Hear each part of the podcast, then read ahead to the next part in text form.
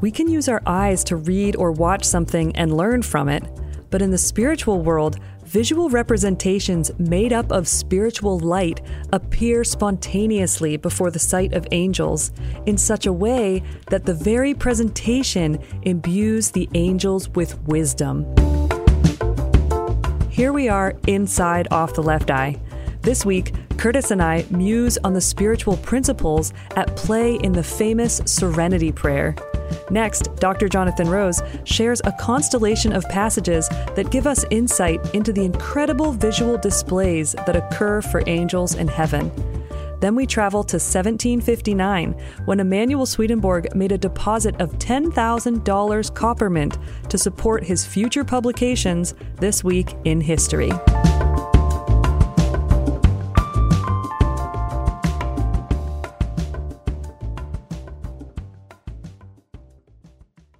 Hey, Curtis. Hello, Chelsea. Great to have you here for another episode of Inside Off the Left Eye. What are we going to learn today? Yeah, well, so something that is so interesting about producing this podcast, and it's just inherent in making this kind of content, is that there's this delay. You know, we have to produce a show ahead of time, and then we release them with who knows how many matter of weeks in between.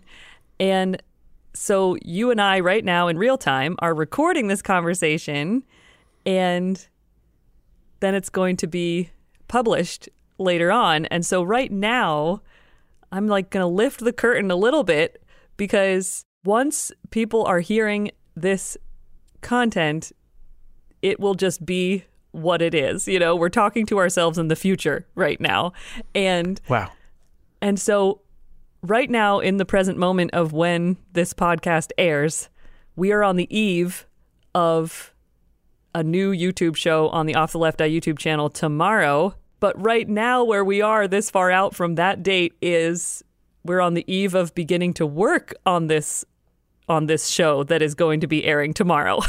so ah, I think we've we've dated ourselves somehow in here. People are going to know what you you were working on that show way back then. Way back then. And you're that old? Okay. So in a sense, this is a time capsule and it's sort of a I realized this can kind of be a sort of fun Wait, experiment. What, yeah. What dimension are we in right now? Exactly. I don't know. The ninth. The usefulness, you know, the ninth use, that's where we are. Um so this time capsule is we are going to talk right now about the topic that we have our future selves have produced a show on that is airing tomorrow. So you get what I mean? oh yes. I wonder what if only we could tap our own wisdom I what know. we're going to put into that show. We don't have it. So the show that is airing tomorrow night is on the Serenity Prayer. And nice. We're so smart. We're so smart. And so the it's also like I hope we are because I hope the show coming out tomorrow is the Serenity Prayer because there's this whole, you know, planning thing, providence, you know, if Lord willing, this show is coming out tomorrow night.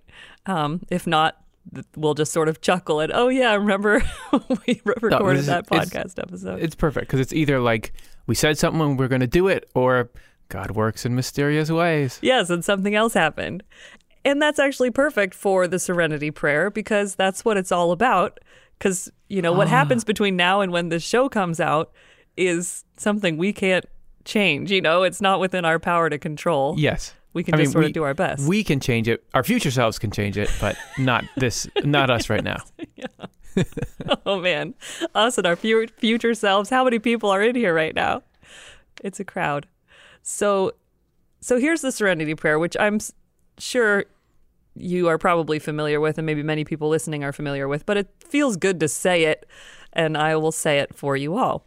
So it goes God, grant me the serenity to accept the things I cannot change, the courage to change the things I can, and the wisdom to know the difference. And it's it's such a powerful and nice. popular prayer and of course it's founded or grounded in the 12 step movement and I guess I really don't know. Our future selves will be doing research on this about where this prayer comes from exactly. Like, do we know I, who really wrote it? I don't know. Yeah, I, I was gonna say, like, was it like James Serenity that first wrote it, or was it, or was it just like sort of author unknown? Yeah, And but it it always it's such a great touchstone because it really kind of covers everything. You know, you've got accepting the things you can't change, but then the courage to change the things you can. So this whole dynamic between our powerlessness and what we can control, and then yeah, needing the wisdom to know the difference. And where does that wisdom come from? From God. And so that's who we're addressing this prayer to. Um, so I thought, And it's three yeah, go ahead. three really distinct things that we're asking the Lord for there. But you can really break each one off and feel it tangibly. Yeah, the the the the courage, not just that uh, to know I can, but the courage to change, the wisdom. There's there's just very it's a very tangible ask. Yes, there's the acceptance, the courage, and the wisdom. And we're going to take each of those right now in sequence and just maybe muse a bit on on sort of the spiritual framework what from Swedenborg's experiences of the spiritual world how does this prayer kind of why is it that it rings so true you know within that spiritual framework and you know we're just sort of musing on that you know we haven't Okay, what what do we know anyway you know so compared to our future selves. Right? Yeah, our future selves know everything, but they're so quiet. They just look at us. Um, so the first part is accept the things we cannot change. So the serenity to accept the things we cannot change. That's what we're asking for is just that that acceptance. And so what what does that bring up for you from sort of the Swedenborg worldview? Yeah, I think it, we're modeling God's behavior in a certain sense. I think of Jesus' famous line, "Nevertheless, not my will, but yours be done," Mm-hmm. and that Swedenborg talks about permissions in providence. That there are things God wills, God accepts, but then permits, and the things that Oh, God yeah. permits are things that God really doesn't want to have happen. There are things that, that are painful or unpleasant, but has to for the sake of salvation. So it almost seems like God would have to say, all right, I can't change that. I can't change that, and I just gotta accept it. Yes. And that was the same sort of thing that came to my mind was like uh, the that whole concept of providence and just trusting trusting in providence, handing things over. Uh, it like I, I hadn't thought about it since you until you said it that there's that element with God even like accepting Maybe what God, God, up can't change. Yeah. Yeah, because there's certain things within people's freedom that has to be allowed for that permission, um, which then providence works around. So yeah, for us, I feel like for myself, accepting things I cannot change is yeah this element of like, all right, I'm just surrendering it into the Lord's will. And so a principle from Swedenborg about that is that divine providence is not just this abstract, airy thing. It's this like dynamic, active force that is integrated in every single tiniest thing in existence. And, you know, we covered that in our um, show about does God control good luck? Because Swedenborg even goes into how there really isn't anything of chance. There's sort of this appearance of chance, but that ultimately it's all within this larger container of the eye of the divine taking care of everything for Yeah, the best really possible reason. Yeah. That to accept that good will come out of the things that are unchangeable. That's the only way you can really accept them. Is okay. I know you're going to bring good out of this in the end. Yeah, good point. Right. Like, why else would we feel safe enough to even suggest that we would be okay with accepting what we can't change? You know, it is that that serenity comes because you really understand God is really taking care of everything for good, for the highest good. In the It's end. not that voluntary. You can, okay, accept it. There's something. No, I'm not going to accept that unless okay, it's going to be all right in the end. That helps me try to accept it. Yes, that like letting go. All right, awesome. And so accepting what we can't change and then the courage to change the things we can. So what that brings to mind immediately for me is that whole dynamic of this requirement that we need to live as if of ourselves. You know, we have to be engaged. Our participation is this necessary element for the vitality of our spiritual growth. You know, God can't just do things for us. We have to we kind of have to get the ball rolling even though even our motivation for that ultimately comes from God, but uh so that courage to change the things we can is this like using our sense of self, this sense of apparently separate selfhood to like, all right, I'm to I'm to do something. It's like you when you're trying to make a decision, it's so hard when you're like, I don't know what to do, but like can't somebody just tell me what the right thing to do is but there's this essential like no there's something really powerful about us choosing something so i i feel like that comes to mind with that courage Yeah, totally. And that it's uh, courage. Hell is trying to make you afraid, and there's something primal about you've got to trust in God, and God is always saying, "Don't worry, don't worry." But we have to play this part of not worrying, you know, and going for it. yes Like for some reason, you can't just leave that out because God's not worried about it in the same way. But but for some reason, we are carrying this Olympic torch for a couple of steps here, and we got to carry it. Yeah, and I get I was even when you mentioned that it made me think of like evil spirits so often get us down about feeling like, "Oh yeah, you can't change anything." You know, like, "Oh, don't even try." Whatever you do, it's, you know, especially when you're in like a spiral of a bad mood, it's like there's no way to get out of this. You know, it can feel so hopeless, and yet that courage to change the things we can is really there's so much power in even the littlest step towards you know what? Like, I will just put this dish away, you know, or rinse my dish and put it in the dishwasher. Like, the littlest step towards like that realignment with like things are okay can Yeah, pick up momentum and clear the that sort of fog that evil spirits, you know, build up in our minds. yeah. I mean, we don't want to set standards too high with the dish thing, but whatever you can do in the moment. yes. But no, it's a great it's a great point. Yeah. And I guess I also think of um you know the changing the things we can what Swedenborg writes about the power of that same same thing this all has to do with our freedom but that power of self-compulsion like we when we choose something to do it and do it in freedom that car- that carries the most spiritual weight for us you know in Right. either direction so even the littlest choice of like i'm going to do something loving toward myself or toward another person that has enormous ramifications you know sort of spiritually speaking Totally. yeah all right well then the last part the wisdom to know the difference this one's a real stumper i feel like sometimes you know Well, you God already knows. Why do we have to have the wisdom to know the difference?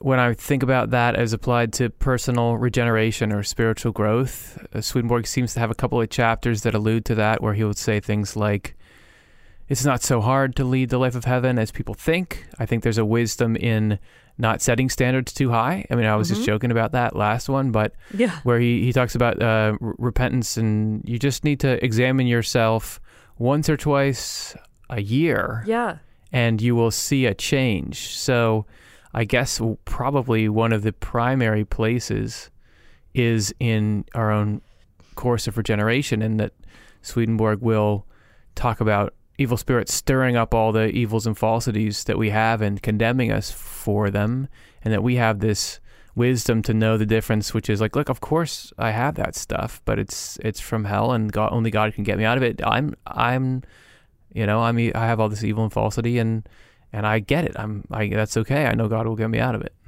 Awesome. So interesting. Well, so we uh this will be fun for us to see what our future selves come up with. And you listeners can uh compare the two starting tomorrow. So you can listen to this episode now and then tomorrow catch the uh, off the left eye YouTube channel show episode that we're going to premiere on the Serenity Prayer and see yeah, how the two compare. What what did we say here that we aren't saying then or what have we learned along the way?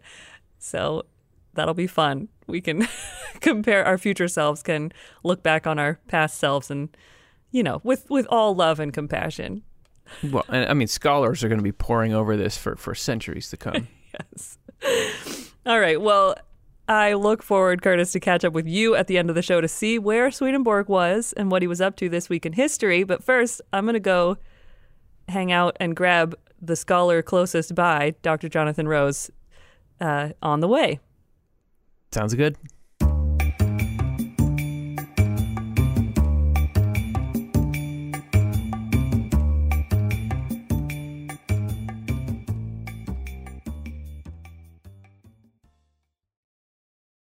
right, it is time for the NCE Spotlight, where we come and share in the light of the discoveries being made in the work of the New Century Edition translation for the theological writings of Emanuel Swedenborg. And here I am with Dr. Jonathan Rose. Hi. Hi. It is great to have you here. And for anyone not familiar, you know, you as the series editor and as a translator on the New Century Edition team, you spend your time just wading through Swedenborg's works uh, in one way or another every day, hours every day. And It's that true. means, yeah, you get just like the closest up perspective that you can because you're thinking about, you know, everything, like all the in- interstitial matter and not just the, you know, ultimate sentences, but just the core of it. So it's really interesting to come and hear what jumps out to you in your work. So, It is very fun, and one of the fun aspects of the work is um, reading at different speeds. Like there's a certain speed when you're scrutinizing every sentence, and then there's faster speeds where you're reading more at the rate that uh, readers might go. Um, yes. And so I recently had the pleasure of sweeping all the way through Secrets of Heaven, Volume 3. And certain things stood out to me that hadn't stood out to me before, that I noticed some correlations. There were actually five passages that I noticed, and these aren't terribly long, and they're all basically singing the same tune. Hmm. And what interested me was I'm thinking about the fact that the title of the work as a whole is Secrets of Heaven contained in sacred scripture. It's sort of how heaven views scripture. Wow. Yes. And one of the things that he talks about is that, and, and he struggles to put it into words of earthly language, but that uh, when scripture is being read by people on earth, uh, angels are shown uh, two different kinds of things, it sounds like.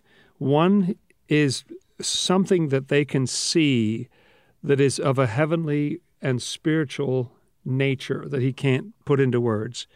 And the other is representations of some, ki- you know, so there's something kind of directly spiritual and heavenly, and another thing that's representations. And neither of those can be expressed in earthly language. And if he tried, it would only get more and more obscure oh my goodness. the harder yes. he worked at it. Um, uh, so, uh, if I may, I'll just go through these. These are fun, and be happy to hear any thoughts that you have about them. Yeah, yeah. Well, it makes me think of like a skipping stone, you know, like we're just jumping along and get Yeah, get a feel. these are interesting. They're ones. they're over the course of uh, you know more than a hundred different passages, I think. Uh, so great. in twenty five fifty one, subsection two, he says these. I forget what he was talking about there, but he says these and countless other concepts are presented to the view of angels in a heavenly and spiritual manner, whatever that means, when the word is being read, together with thousands upon thousands of representative pictures ablaze with a living light. Thought that was that was cool, and that caught my attention. And then just uh, a little bit later in twenty five seventy four, subsection three, he says a similar thing. All these ideas the Lord presents to the angels in full light through thousands upon thousands of images and pictures, each of them indescribable. These images are designed for the angel's way of thinking, as I said, and they enjoy the blessings of intelligence and the joy of wisdom while looking at them. Wow. Wow. So there's like a very direct impact on the state of their minds and hearts uh, when they see these. And as I reflected on it, um, scripture is full of stories, and we form kind of mental images in our minds when we're reading about it. But he's pretty careful to say, no, that's not it. Huh. You know, we may picture this donkey or that bunch of grapes or this tree or this person, but uh, no, it, it, it's not that. It it's something he can't even put into earthly language, uh, but keeps talking about these thousands of images. Here's another one in 2618. This one's a little longer. None of the other secrets hidden in these words, and these are the words he's talking about. He quotes them Jehovah visited Sarah as he had said, and Jehovah did to Sarah as he had spoken. Hmm. So none of the other secrets in these words can be verbalized because they're inexpressible. After all, they embrace the state itself of the union between the Lord's divinity and humanity. The Lord uses different kinds of heavenly light to present this union to angels in a visible way, and He illustrates it with indescribable representations.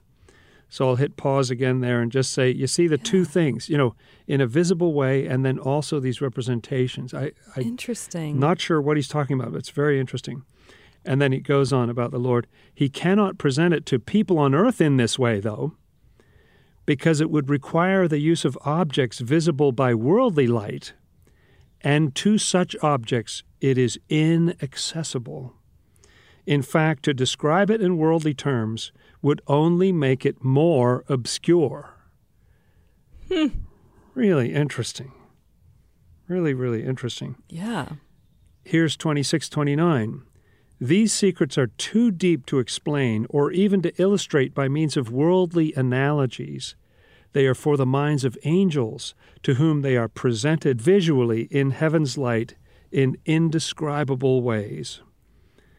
So there's number four, you know, just again and again emphasizing. Uh, and you think about the times that he lived in. We live in a time when we get a lot of visual stimulation Yes. back then you had books they're just written in black and white that's it you may see, see a stage play or, or something but yeah. the, uh, our, our world is has much more in the way of kind of visual where you can actually craft a video and make it look like this or that and uh, they didn't have that but when he goes up to heaven it's like wow the angels are really who, who would ever think that the bible turned into this like explosion of, of imagery Yeah. that you cannot describe in heaven's light. And here's the last one, 2643. It's hard to explain these words to the intellect more clearly. Hmm. I feel you, Swedenborg. You know, Yeah. he's having a difficult time. If the explanation were drawn out further, the meaning would grow still dimmer. the subject is divine, after all, and it can be presented to angels only through heavenly and spiritual images.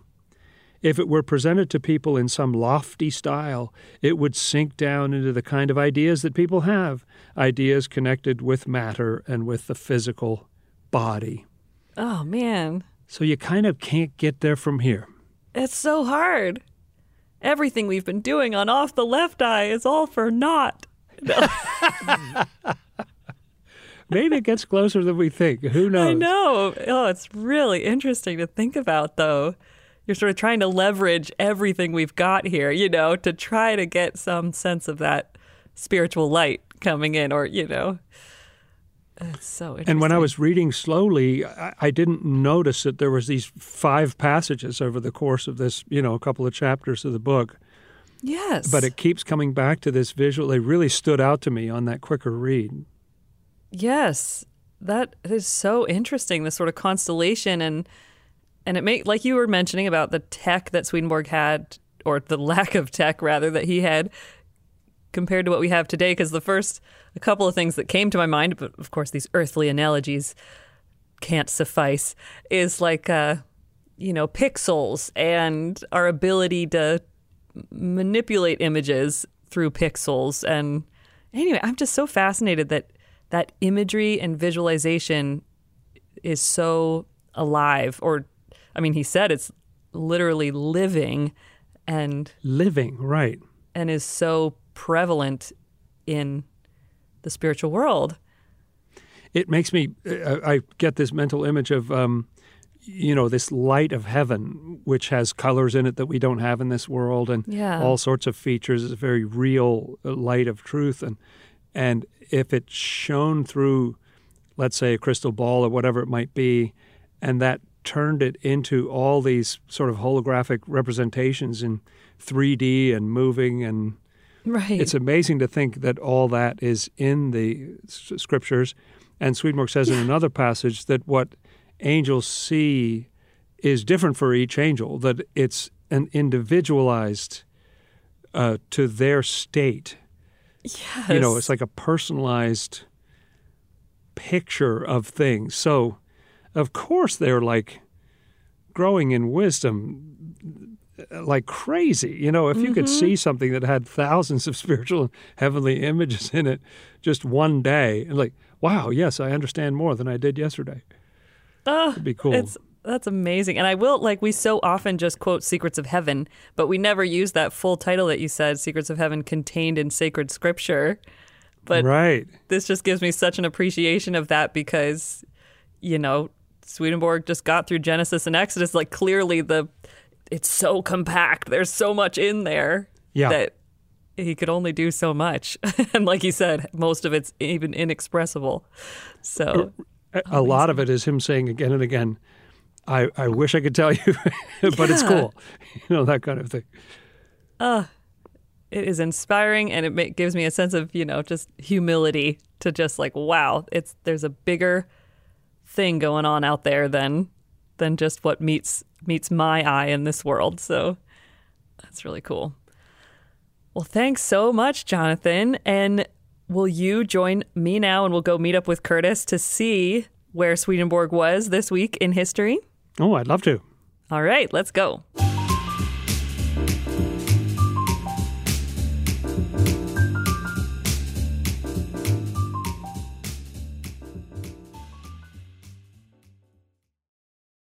So here we are to close out the episode to go on a little journey to see where Swedenborg was this very week in history. And so it is August when this podcast airs. And you know what that means, guys, which is a not really a rhetorical question. it's it's time to publish and promote the 1763s. Yeah. Awesome. I, I just that's when when I was a kid. That's always what I associated August with. Yeah, August, the 1763s. So that's what Swedenborg was up to this week in history. And it's what we were up to last year in 2020 in our own history. Can you guys believe it? We've been doing this podcast for a year. Amazing. No, we haven't. I know. And so last year in August, we uh, were, you know, the 1763s had just come out. So we were doing lots of promoting of it. And uh, everybody should go get that volume and check it out and read the amazing introduction. And but then it was so fun to have this confluence of learning that it was in August in 1763 that Swedenborg was really publishing the 1763s. Like it was the right time of year to be doing that. And so we're sort of going in again to that history to another interesting anecdote about what exactly he was doing. And it actually lines up with uh, multiple Augusts. so, so first we're going to go back to August of 1759, a little bit ahead of the 63s, because in 1759, I'll say as well, he first, well, in August, he arrives in Stockholm and he was on his coming to Stockholm from London, ultimately stopping through Gothenburg like he does. And it was in Gothenburg on his way to Stockholm that he had in 1759 his clairvoyant experience of, you know, witnessing with his spiritual eyes the great Stockholm fire.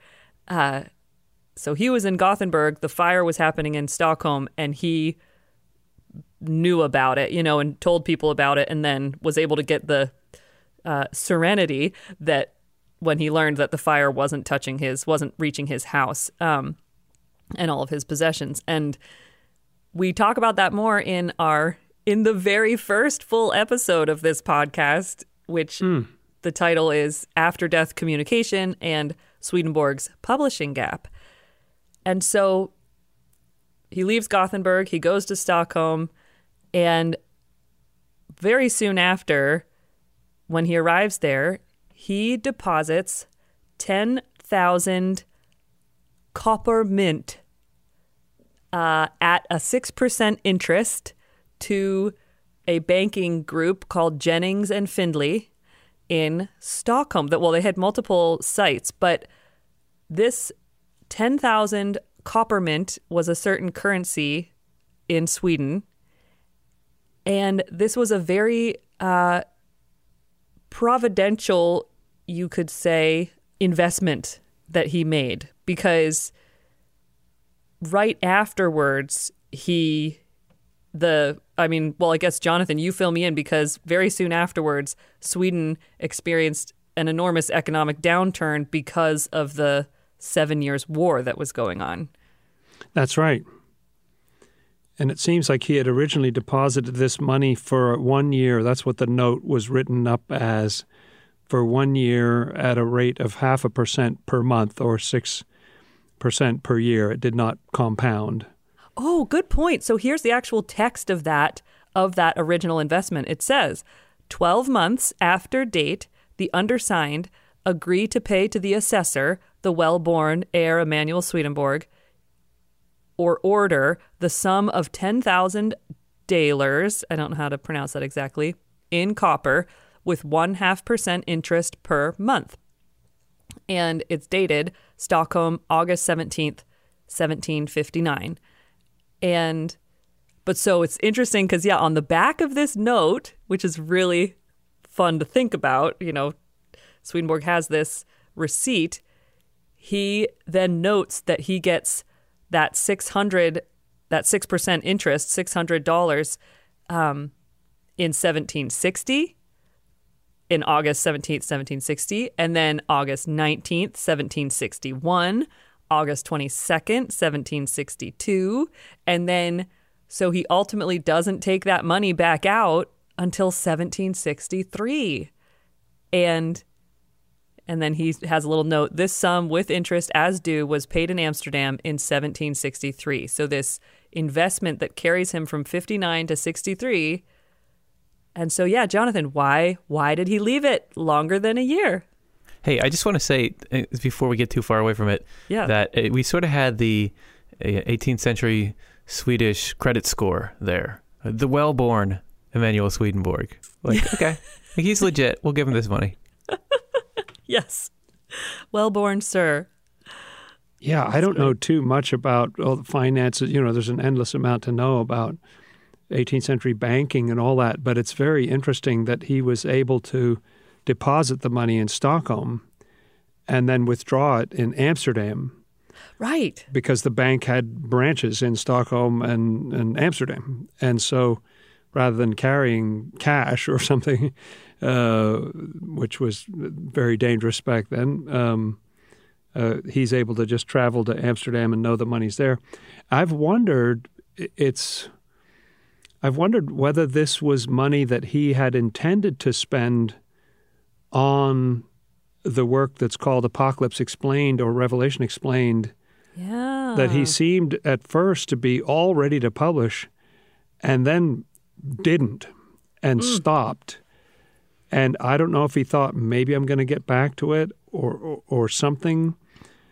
And I don't know how things worked back then, but it seems to me that he put the money away for a year thinking that okay, next year I'll publish something with those funds. Yes. I'll do Revelation Explained or or something else. And then the Seven Years' War, which had been raging for a while already, um, started in the New World in 1754, I think, and and in Europe in 1756, and um, but was heating up. Uh, as you say, inflation of 170, 180 percent. You know, almost tripling. Like your money's only worth a third of what it was before. Um, uh, and so it's interesting to think about that lump sum that was sitting there, and he couldn't even travel. It was dangerous to travel because of the war.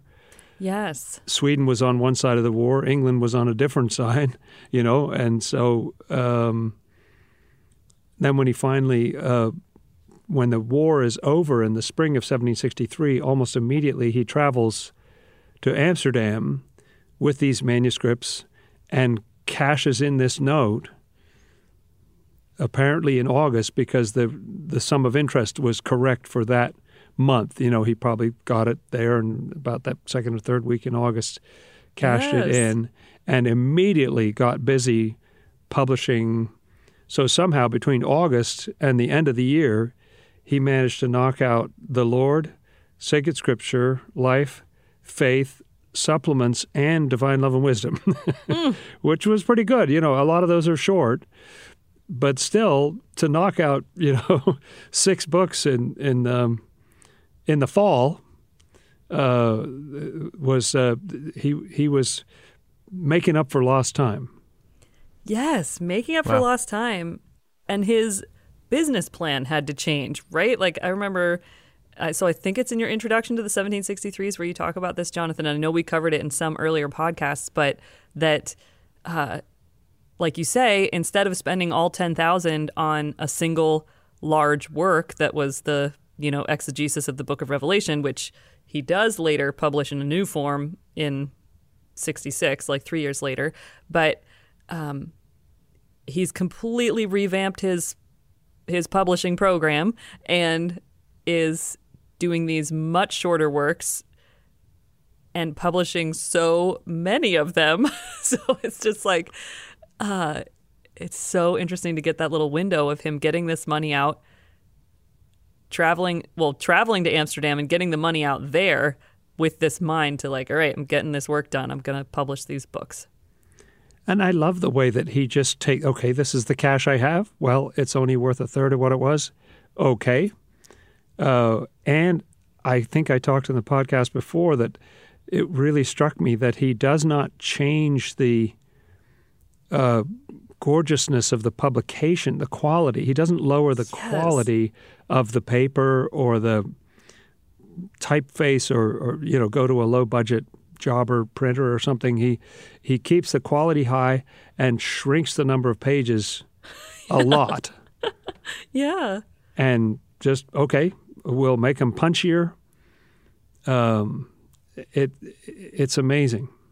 even even with divine love and wisdom i've often wondered like that book is pretty slim and yet the subject matter is just so huge you know like just he could have totally taken 10 times as many pages to talk about what he packs in divine love and wisdom so it's interesting that he made that choice yeah The the list of what he work does in the work titled "The Lord" is very ambitious. you know, uh, he hits a lot of things about the divine and its relationship to the human, how the Trinity works, what the Holy Spirit is, and uh, what the expression the Son of Man. Uh, you know, all, all these different things. The Athanasian Creed, how you should rewrite it and to make it more true, and uh, he hits a lot of things in there in about sixty pages.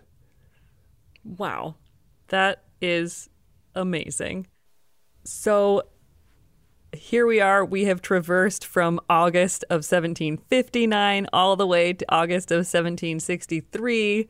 And amazing to think of Swedenborg having invested this money and then kept it sitting tight while he gets, you know, pent up about publishing. And then he gets the money out and he goes out and travels to Amsterdam and gets a ton of work done in only a matter of one season, you know, fall of that year of 1763. So super fun to get to drop into this moment in history with both you guys, Jonathan and Curtis. Great fun. Yeah, that was a lot of fun.